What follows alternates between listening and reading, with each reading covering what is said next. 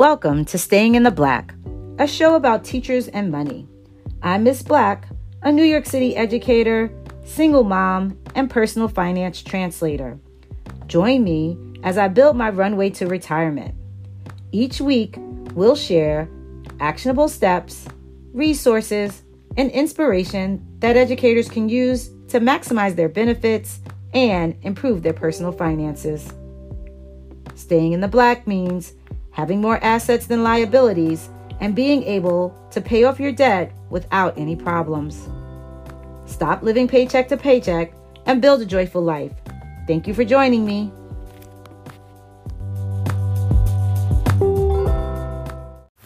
Hello, and welcome to another episode of Staying in the Black. I'm Miss Black, your host. And today's episode is about value, right? And so, you know, there are a lot of different things we value. We have different values, but this is a monetary value. So there's going, I've already recorded an episode about preparing to meet with a certified financial planner. But I wanted to share this episode before I shared that episode because um, I really want you to kind of like prepare and to think about some things and their values because it's part of some of your preparation for meeting with your CFP. So if you kind of do some of the values evaluation of assets that you have before you meet with your CFP, then you're better able and prepared to give them the information that they need. Um, but as I was preparing to meet with my CFP, he, well, not even preparing to meet with him, when I initially met with him, he asked me, um, what was the value of my car? So I don't think I've spoken a lot about my car on this um, podcast, but I drive a 2008, yes, 2008 Honda Accord EXL, right? And so, why do I give you the EXL part? It at the time of in 2008, that was the top of the line Honda Accord. Now, you know me, I've never owned a new car, so this actually happens to be my third car. Um, and it's my third car because my first car was a 91 Ford Explorer. I was probably like the sixth owner, and it was a 91 Ford Explorer. And I got the car in 2004 when my son was born. And then when that car literally, I ran it till the wheels fell off, um, or at least the brakes stopped working, um, completely working. I then purchased a 2004 Honda Accord EXL. And that was because, so here, the, the part of the EXL part came because in 2004 and 2008, if you wanted leather interior in a Honda, you had to get the top of the line.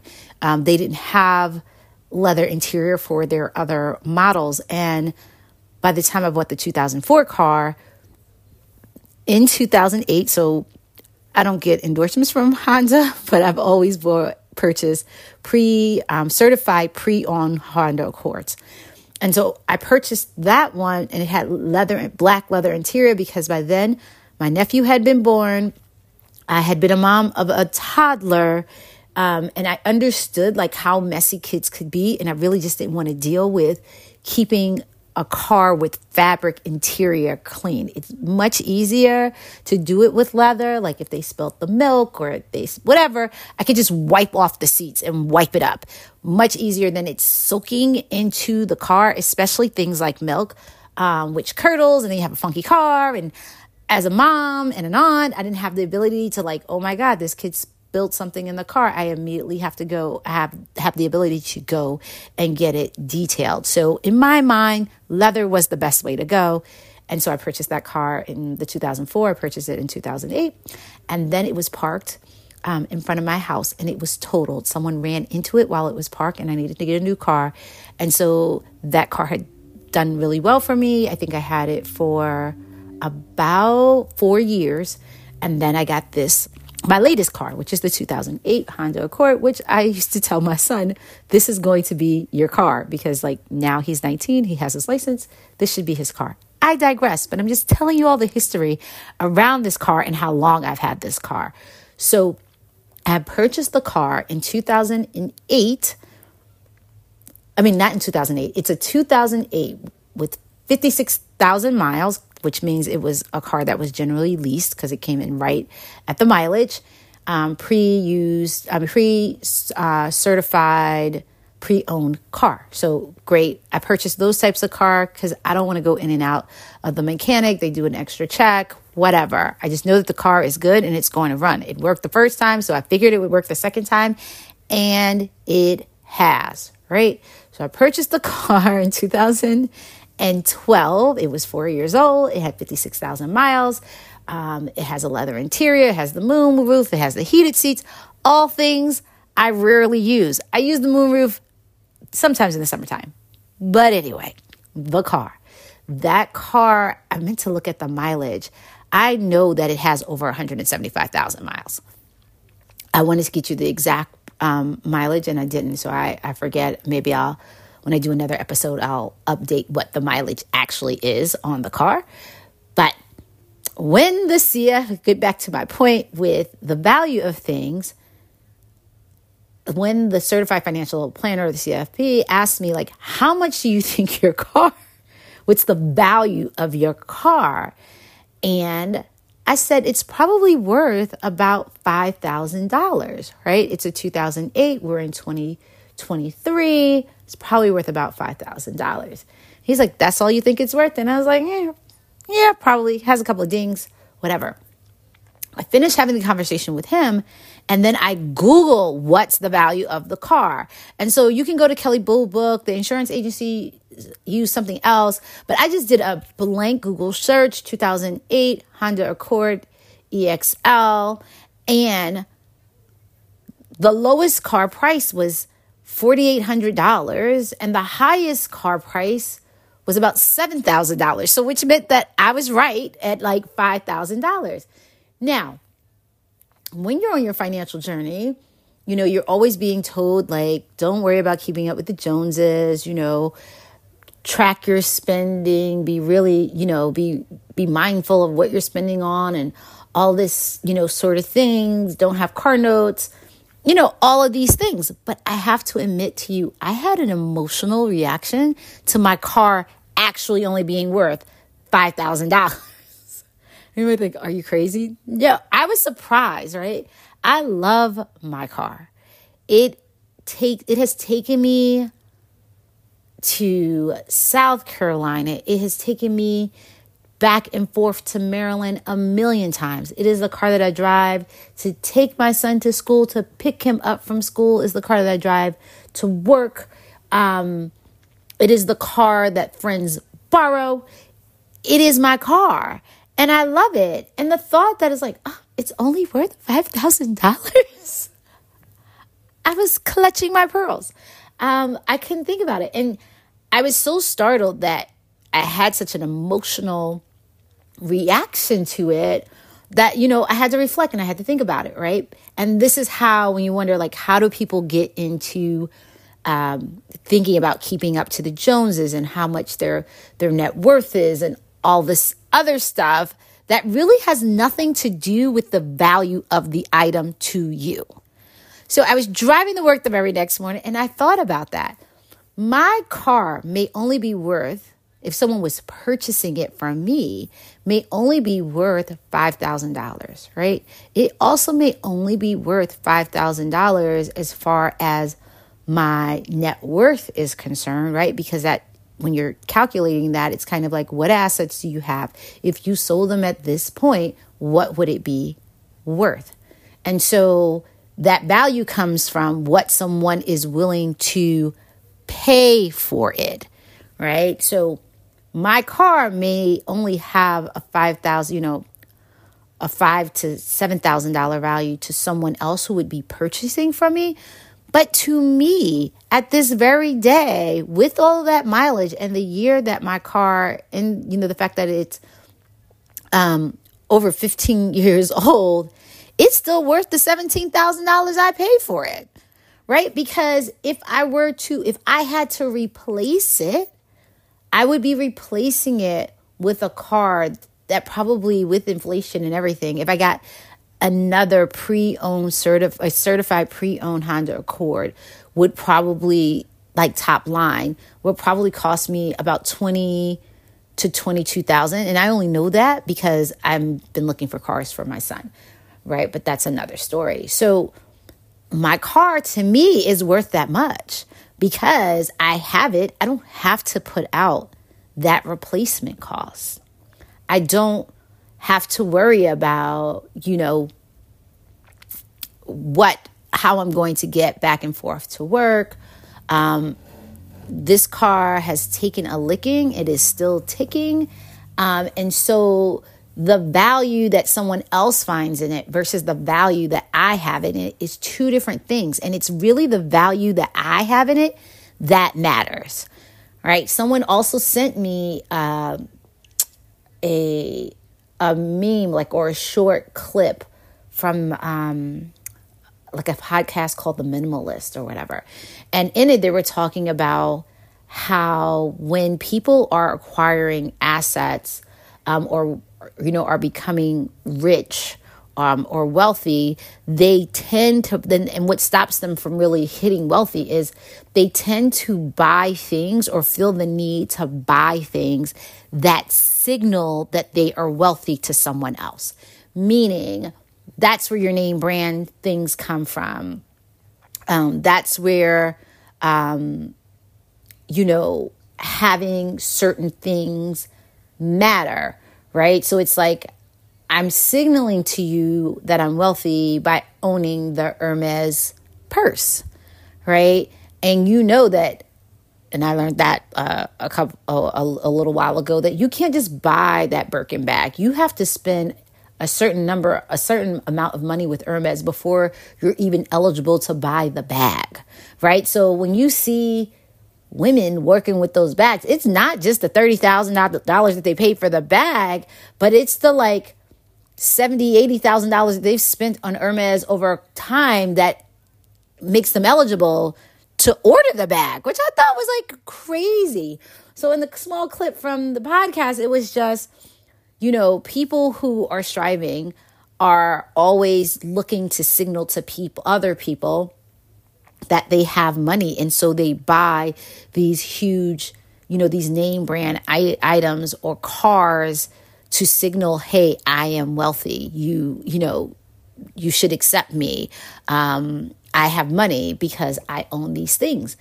But on the flip side, wealthy people don't feel a need to signal their wealth. they actually try to keep it private, which is where you get things like the millionaire next door, or you'll see someone like Warren Buffett who lives in the same house for however many years and still drives a Cadillac that's already been paid off, and that sort of thing. It's because he doesn't have the need to signal his wealth and he doesn't care what you think about what he has or doesn't have. Something that I thought I was over until I found out my car was worth only $5,000 to somebody else. But because I had this like mini crisis over the value, I wanted to share that. And I'm sure that there are other things that you may have.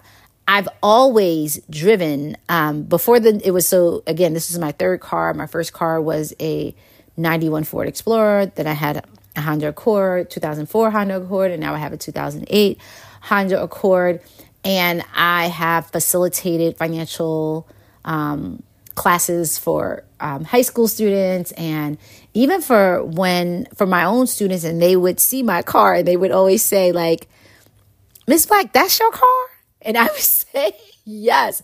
And they were like but you know you're you're a principal or you're this. Why do you drive that car? And it was like because i can afford it. I pay cash for it and i don't have to worry about it. I can use my money in other ways. And just having that little mini crisis and thinking about like oh my god my car is only worth $5000 just made me think how easy it is and how susceptible people are to wanting to look um like they can afford things, right? I can afford a more expensive car.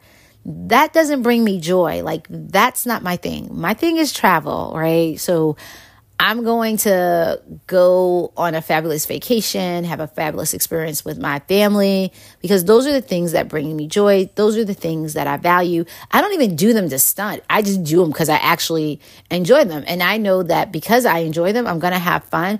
I don't need to spend money on the car. My car, nor my travel signals my wealth, but it definitely it doesn't make or break or say who I am or who I'm not. So when you're thinking about some of the things that you have and some of the things that you value for it to be a true asset, right? What do other people value it as?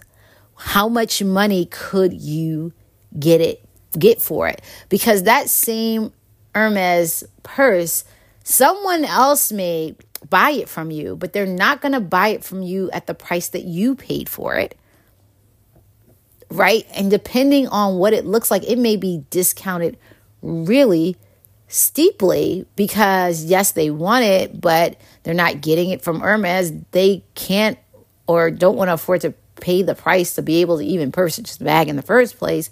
Um, and generally, you know, when you're talking about luxury goods, if people you know, you may value it because you're the new, like you just got it off the rack, but a lot of that stuff depreciates really rapidly. And you don't necessarily have a real high resale um, market for it. So, really think about when you're buying things, like what is the value? What's the value that I'm getting out of it? Am I buying it because it actually brings value to my life and it's something that I'm just like, I love this piece it is, you know, it means this to me, whatever it is, buy it because it's something that you value. Don't buy it, or some people like to say, I invested in it. It's not an investment unless you can get a return on it. Don't buy, or, and I'm putting up my fingers like an air quotes, or invest in luxury goods if you if you're not going to get the return on it um, and also, don't feel the need to buy the goods to signal that you have a certain amount of like like you've like you kind of made it. Like there's always you should always treat yourself if there's something that you want, definitely get it, but really think about like what value am I putting in this object? What value is it, bringing to me, or can I get um, something back for it if then if I ever had the need to sell it would I be would I be able to get a return or something on it that it adds to my financial growth? Um, so this is not a judgment conversation but it is a reflection conversation. And a lot of money has to do with like mentally like where you are what are the behaviors that you're putting in place or that you're thinking about? So what is the highest action leverage step is to really, before making a purchase or taking inventory of, you know, those items and, and really like thinking like, what is the value? Right. And there are, and that will help you kind of like get your mindset in the right place. I'm not going to sell the car for $5,000, so it doesn't matter. It has that $17,000 value to me because I don't need a new car or $20,000 value to me, actually, because if I had to replace it, that's how much I would have to pay to get the type of car that I want that makes me happy. Although I must admit, I've even started looking into smart cars because my kid is in school, my niece, my nephew are much older. I don't need the space of a full um, sedan, although I like the safety of it that I used to. So I'm looking at different things. Um, at possibly replacing it a different way. But the fact that I drive, drive a Honda Accord, I'm not embarrassed by it. I'm happy that it gets me to and from wherever I need to go without any questions and problems. I generally just pay regular maintenance for it, which is like oil change, tires, and every four years, a new battery. So, really sit down and think about your assets, what value they hold, and I think once you start thinking about the value, not only the value of what you could get if you sold it, right? And that factors into whether, you know, what type of asset it is or if it is an asset at all. Um, but also like the value you put on put into it or on it. Um, and that ranges from it could be a car, it could be accessories, purses, and shoes. Um, if you're a man listening to me, like, oh, who cares about purses and shoes? You guys have uh, collectible cars that you buy, you have baseball cards, um, watches. So don't sit here pointing your finger at women. You know that you have those little things that you feel are like investment or assets for you. I would implore, you know, encourage you to look it up, see if it actually has um, a monetary or an asset based value to you, or is it something that you just value? And that's fine. Um, it's not a good or a bad thing. It's just knowing what it is. And so when you're going to purchase something that in your head may signal wealth or a certain of um, attaining a certain financial level, ask yourself like do i really need to signal this and who am i why am i why do i feel the need to signal and who what exactly am i signaling right? So I hope that this is a happy uh, episode about about values. Um, as always, I'm just going to tell you kind of like what is happening for me and what that that means. The planning to meet with the CFP episode will come out soon. I just kind of want to close the loop on that process, and so I'm waiting to have my um, planning meeting um, my planning meeting with the CFP before I um, release helping you prepare. So we'll figure that out. Thanks for listening. Remember, stay in the black, and I look forward to speaking to you soon.